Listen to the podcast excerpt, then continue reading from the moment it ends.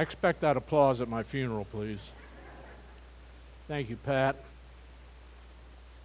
When Pat asked me if uh, I would uh, sub for him this Sunday, uh, he guaranteed me I could take that mask off. So I said, no problem. We'll be glad to do that. Uh, Pat has been in the pulpit or at the podium here uh, every Sunday since October of last year.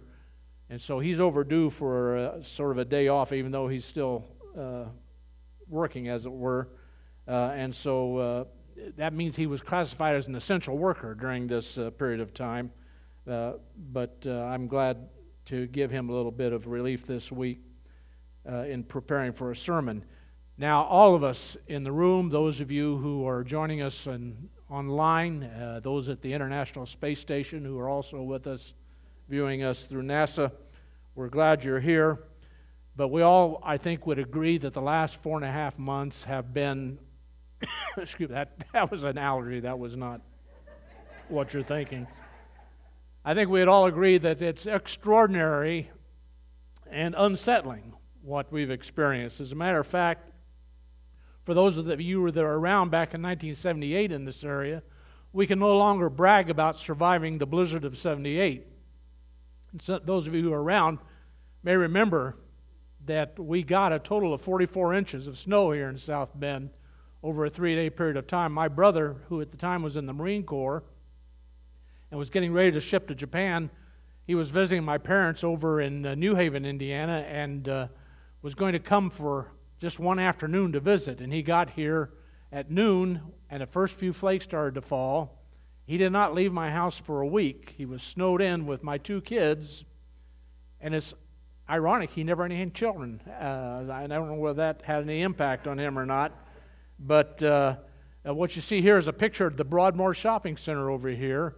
Uh, on the south side, uh, that was snowed in. I remember that we got 44 inches that Sunday was the first Sunday that I could recall that we had to cancel all services here at, uh, at the church. And uh, so Diane and I, who live just two blocks north of here, walked over to check on the building. And as we were coming up the front, Diane was so short she couldn't get through the snow. She had to piggyback on me, and I carried her up into the building. But uh, we can't brag about that any longer. Uh, we're learning new words and phrases, things such as COVID 19 that's become part of our standard dictionary now. Uh, social distancing, which we don't always accomplish. N95, I have noticed that my lip reading skills are deteriorating because of everybody wearing masks. Uh, and during this time, most lessons that are given here are planned well in advance. Uh, it's usually a part of a series.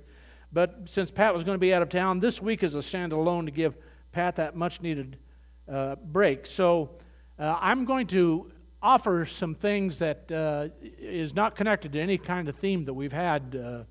Uh, uh, you know, one of the things I wanted to point out here as we continue is that aging happens uh, quickly and stealthily. Uh, it, it, just crops up on us. Uh, this is a picture from my batch from my 50th high school reunion, and that is a picture of me for my senior yearbook, which I could not afford to buy and didn't have one. But uh, that was taken back in 1966, um, and uh, it was a class of 67, but we had the picture taken in 66. So that's me 54 years ago. And uh, as you look at that handsome, testosterone loaded, uh, virile young man, and look at what I am today, same thing. Uh, uh, what I realize is that uh, this time has passed by so quickly. When we went to that 50th reunion, uh, my wife and I, I'd never gone to any of the other class reunions, but I decided to go to the 50th. And when I got there, I thought to myself, who are all these old people? Uh, these, these kids were 18 years old the last time I saw them, and now they're just old. Uh, so I, I have been here at this church for a long time, as Pat said, since before he was born. 49 years. I'm the second longest person to go through these doors in attendance here. The first one is my wife Diane because I dropped her off the door before I came in, so she edges me out as being the longest attending here. But 49 years, and also the oldest elder. Now, I realize I'm not the oldest person in this room, um, but uh, I have reached the age of 71, Uh, I am retired. It's been nine years next month since I retired from the Internal Revenue Service. And people have asked me what I do with all my time since now I've retired. Uh, and I think back to the days of ancient Israel. And the older men in those days would gather at the city gates. These were considered the elders of Israel. And they would do things like give advice, and they would render judgments when there were disputes between neighbors. They would witness the transfer of property and other legal transactions. And so they sat at the city gates. They were the elders. Now, I am now an elder at the gates of Panera Bread, uh, where we do a lot of discussion, not about transfer of deeds or anything like that, but rather uh, where's the best place to buy parts for your lawn tractor or what's going on in current events and so forth. So, not being employed full time anymore, I spent a significant portion of my newly acquired leisure time contemplating what I believe to be foundational issues of life and living. And you might say that I've become sort of an amateur philosopher of sorts. Now, my granddaughter, Gwen, uh, back here, who's doing the boards, uh, always says that I have to get into death whenever I get up here to speak. And so I didn't want to disappoint Gwen on this occasion. Uh, and so death enters into it because death is coming to us all. I'm grateful it hasn't come to me yet, but I know it's coming. One of the things I want carved on my headstone is I told you this would happen. Um, but the older I get, the more I try to see the rhythms of life. And so as death approaches, what I find is it can create a beneficial focus. Let me tell you a story about something that happened to me when I was a teenager. When I was that kid you saw in the picture, uh, my parents had a 1965 Oldsmobile Delmont.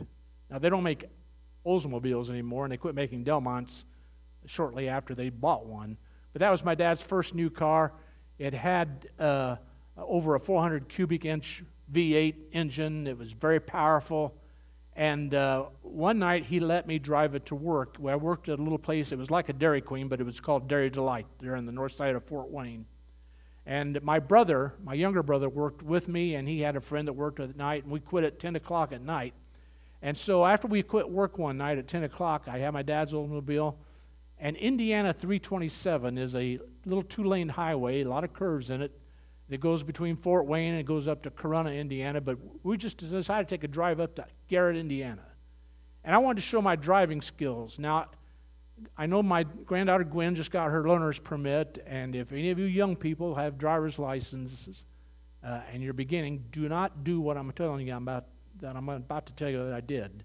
But as I was showing off, I noticed I got the speedometer up to 110 miles an hour. Yeah, that was stupid. But I was proud because we stayed on the road and I was showing off. Well, the next night, my mother needed something from the grocery store that was about four blocks up from the apartment where we lived in Fort Wayne. And so they gave me the keys to the Oldsmobile, and I got in. And almost as I got to the grocery store, the right front tire blew out. And I got to thinking, what if that had happened the night before? I wouldn't be here to talk to you about anything this morning. And so it causes you to focus. Now, I'm sure all of us from the area are familiar with Muffet McGraw. The, uh, she just retired as the head basketball coach for the Notre Dame women's basketball team. She's had a wonderful career up there. Uh, and you may know this about her, but she was on a recruiting trip that she had planned uh, to uh, visit a commitment to the Irish uh, by the name of Courtney LaVere, who was out in California, and so she had booked a flight. This is back in 2001. She had booked a flight from Boston to Los Angeles to, uh, you know, talk to Courtney, uh, and uh, she booked it on flight United uh, Airlines flight 175. Uh, but several days before that flight was ready to take off, uh, an assistant coach at Notre Dame by the name of Kevin McGruff, uh, McGuff, I got the crime dog involved there, but Kevin McGuff uh, convinced her to change her plans and instead fly with him out of Providence, Rhode Island. Uh, and then he was headed back to South Bend through Detroit on a Delta flight. And so she switched her flight and went with McGuff. Well, what happened was that on that Tuesday morning when she was supposed to be on United Flight 175, That was the flight that was flown into on September 11th into the one of the World Trade Center towers. And I've often wondered myself, I would like to talk to Muffet McGraw and ask her, what are you thinking now that you've escaped what would have been absolute certain death based upon this change in plans? I mean, it's got to refocus your view of things, of things around you, your family, your friends, your career, everything. It's, I'm, I'm sure it did for her.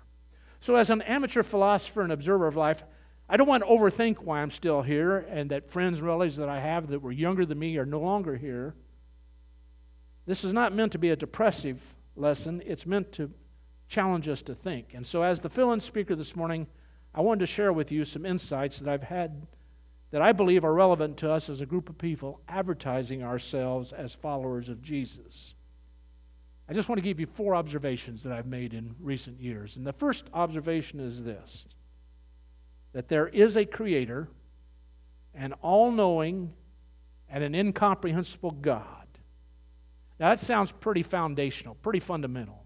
I mean, we're all here to worship. Certainly, we believe in a God.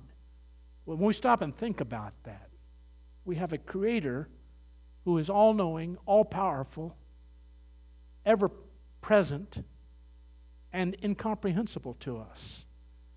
One of my experiences, I, I was never a big science uh, student. Science was the subject I hated the most, but I remember an eighth grade science class that I had in which we were doing an experiment by dissecting cows' eyes. And I can't remember my science teacher's name now, but she had uh, designated me as to be the one go to the uh, butcher shop to get the cow's eyes to bring to class so that we could dissect them. And I think I should have told my mother that uh, I had them in the refrigerator before she opened the door and saw those things staring back at her. I forgot to do that. But uh, I remember this teacher beginning to slice into the eye and showing us the intricacies of the eye and how it is constructed and so forth. And I remember this one statement she made. It stuck with me through all these years. She says, I don't know how anybody can look at this and say there is no God. I mean, it was profound. How, how is it that we can predict a solar or a lunar eclipse with absolute accuracy?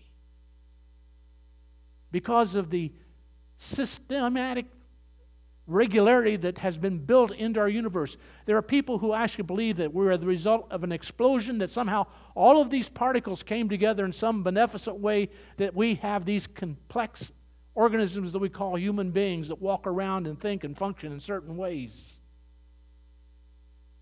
But we're able to make those predictions about lunar and solar eclipses because of what God has done as a creator. In Psalm, the 19th chapter, verse 1, the writer says, The heavens declare the glory of God, and the skies proclaim the work of his hands. We, we talk about evidences of God. All we've got to do is look all around us.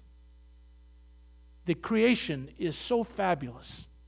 When I look at the greens in the field, when I see the crops that are rising up in the fields right now, the, ready to be harvested in a couple, three months, that'll feed us the intricacies of each of those things are the result of a creator that we don't know his name, we don't know what he looks like. We sometimes think Michelangelo may have had it where he's got that painting that he's done where you've got the gray haired, flowing mane of, of an older man reaching out and touching the tip of Adam's finger, but that was Michelangelo's thought. I don't believe that's God. We don't know what God looks like. God is unknowable to us in the sense that we, we are created in His image, but what does that even mean? What image is it? How do we participate? We read in the book of Job after Job had been afflicted, and then he had his comforting friends coming. It, it actually inflicted more uh, anxiety upon him. Uh, when all of those friends had been put to silence, finally we come to chapter 38 in Job, and Job then has to have a lesson taught to him by God in that God is not knowable. He's incomprehensible because Job is asked by God, you know, what about all these things? Who put the uh, constellations in the sky? Who causes the grain to grow? Who feeds Leviathan? Who does all of those things? You can't answer those things, Job, because I did that. and you don't know anything about it. Who am I to think that I can begin to comprehend the Creator? You know, science is revered by modern man. Who is smarter than a scientist, after all? And we've been hearing this phrase lately follow the science. But science is simply an attempt to discover some small portion of this vast, how this vast creation works. I, I think about the scientists that spend entire lifetime studying one aspect of the creation. And we're going to discount the creator who put it all together. Even the brain, those of us that have one, even the brain is something fascinating to study. Uh, I had a dream sometime back. I used to have a paper route when I lived in Kokomo growing up for the Indianapolis Star. It was a morning route. Every morning at 4:30, I'd get up and unbundle my papers and put them. But I had one uh, customer on my route. His name was Norman Dodge. He worked on the railroad with my father. And for some reason, this dream I had about Norman Dodge, I remembered his address was 1105 Columbus Boulevard in Kokomo. After 60 plus years, why would I remember that? I can't comprehend how the brain works, but we have a creator who built such complexity in us that the supercomputers, those are nothing compared to what God has created. God created all of this that we see around us, but He also created us as individuals. And through the complexity of it all, seems to take notice of what we are doing and thinking because our incomprehensible God lives in a realm we don't really know about. We think about what the psalmist wrote in Psalm 139 when he wrote, For you created my inmost being, you knit me together in my mother's womb. You knit me together in my mother's womb. I praise you because I am fearfully and wonderfully made. Your works are wonderful. I know that full well. My frame was not hidden from you when I was made in the secret place and when I was woven together in the depths of the earth. Your eyes saw my unformed body. All the days ordained for me were written in your book before one of them came to be. God knew that I would be here at age 71. Now, I don't know whether God has determined that I'll be here at age 91. We'll see how that works out. But God put us together, God built this complexity within us. Jesus himself said to his disciples, Are not five sparrows sold for two pennies? Yet not one of them, not one of them is forgotten by God. Indeed, the very hairs of your head are numbered. Don't be afraid, you are worth more than many sparrows. God knows each one of us. He's created this complexity, and yet He knows us intimately. And so it is, we have a Creator who is all knowing and incomprehensible. But make no mistake, there is a Creator. Second observation of this amateur philosopher that man is fallen. One does not have to be a theologian to come to this conclusion because mankind is totally corruptible and messes up everything he touches. Just, just look around. Whenever we think we've made an advance, along comes man with his greed and his avarice, and he messes it up. He messes up everything he touches.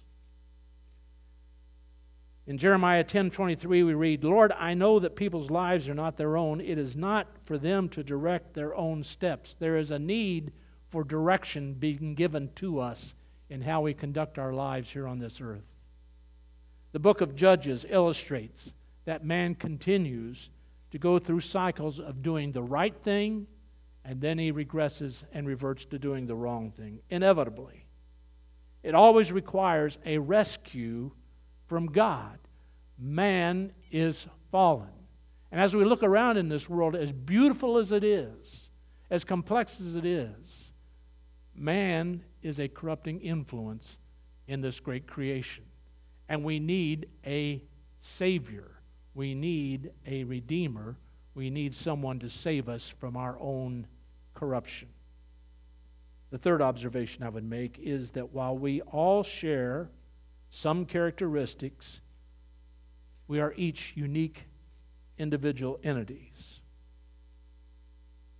as we look around us, there are things, even though we're each individuals, there are things that we share in common that, that ties us together as part of humanity.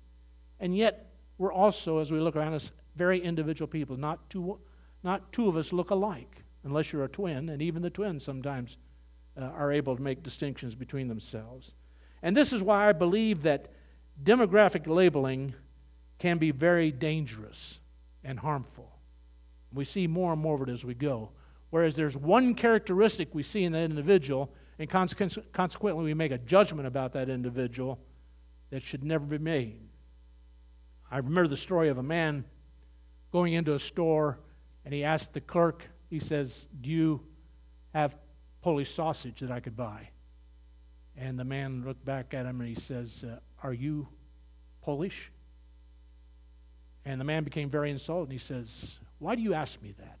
If I came in and asked you if I could buy some Italian sausage here, would you ask me if I'm from Italy? Or if I was any other kind of uh, ethnic person, would you ask me? And he says, Why do you ask me that? And he says, Well, sir, this is Ace Hardware. now, I have to confess to being as, and, and, believe me, the best Polish jokes I've ever heard have been told to me by Polish people. So I hope nobody was offended by that. But I confess to being as much at fault as anyone else in making judgments about individuals based upon one observed action or one observed characteristic. I mean, it seems that's part of our fallen nature that we do that. I've got a daughter here who has tattoos. Now, I love my daughter with all of my heart, but she's got tattoos. And somebody could look at her and say, that's a biker chick. Unless they get close to the tattoos and read, they're all scriptures. And then they think, well, she's a Bible thumper. But anyway, I remember when I was a kid, the church, when we started attending church, it was in the summertime, and the way they gave communion was they would pass trays down the aisles, and it was summertime.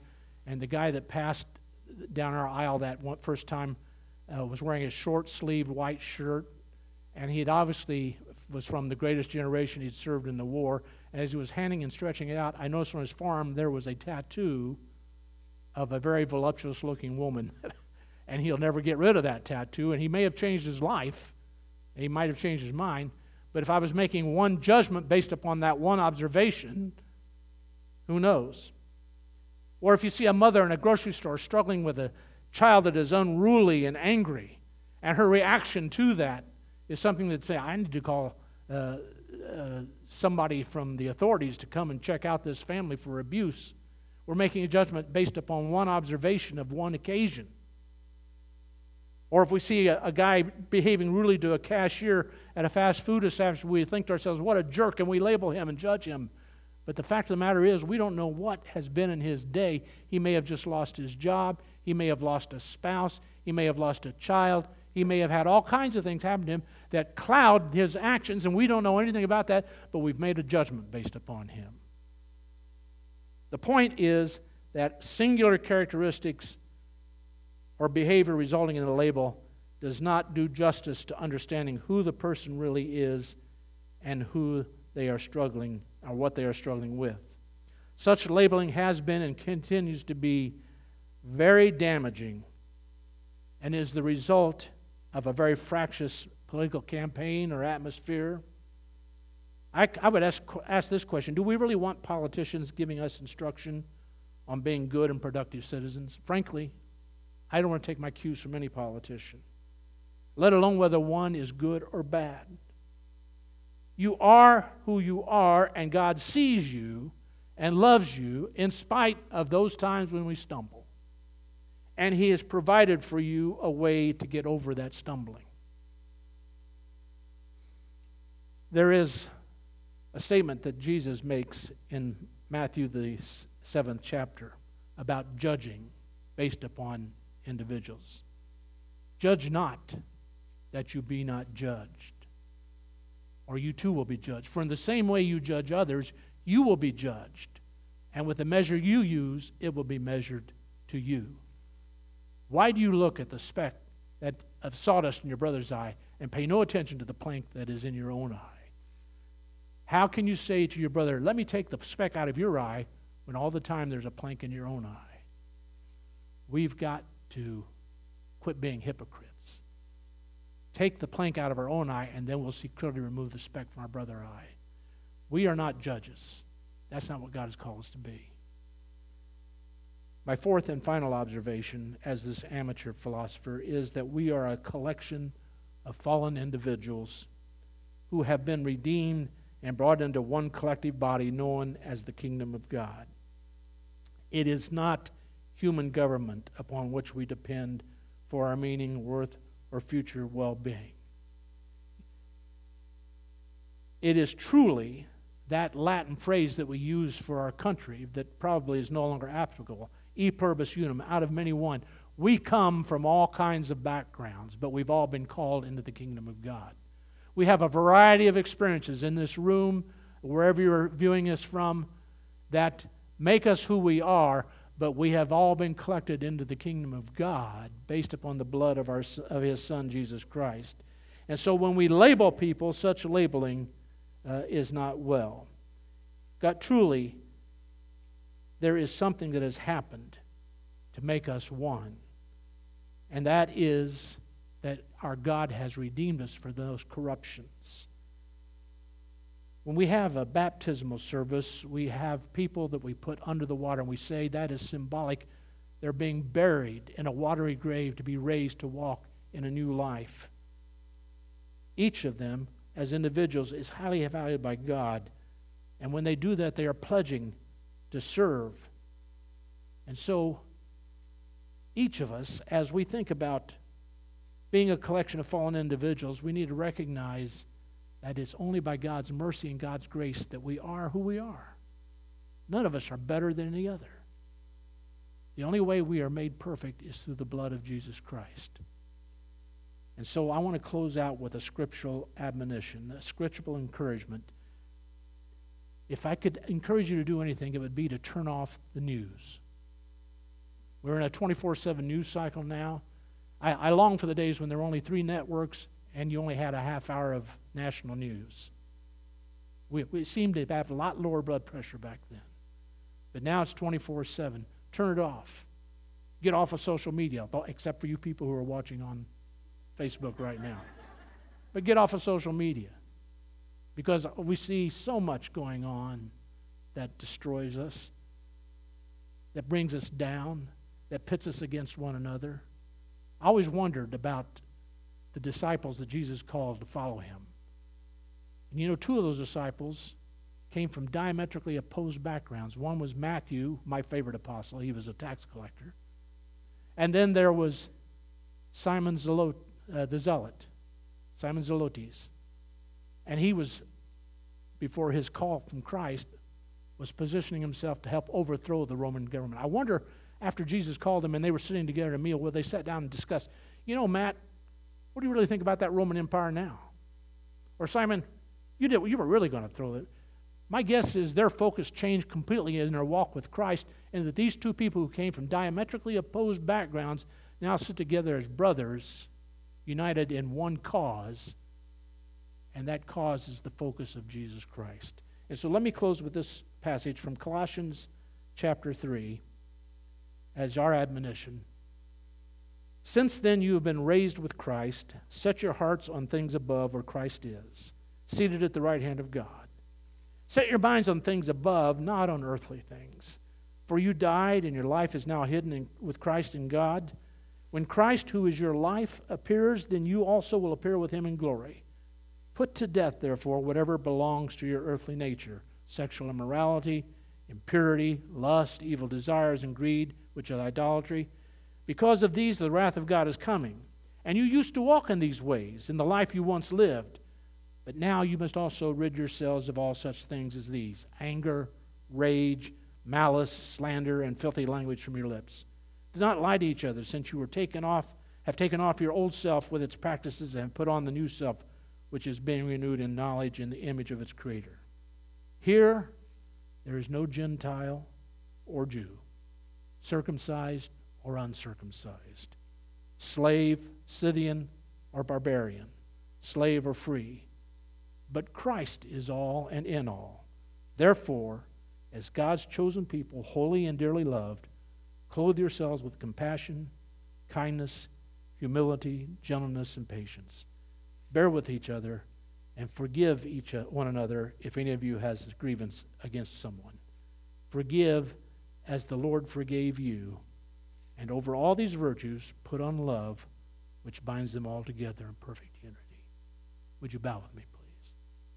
Holy God, our Father in heaven, I thank you, Lord, for what you have done for us. And I pray, Father, that as we observe your working in creation, your creation, as we observe, Father, how that we are at times full of fault, make mistakes, stumble, and fall, that remember, Father, that you have called us to a higher calling, to a purpose that is better than anything we could have ever conceived, that you've called us to walk with you and your Son and await your calling to an everlasting kingdom of which there will be no end.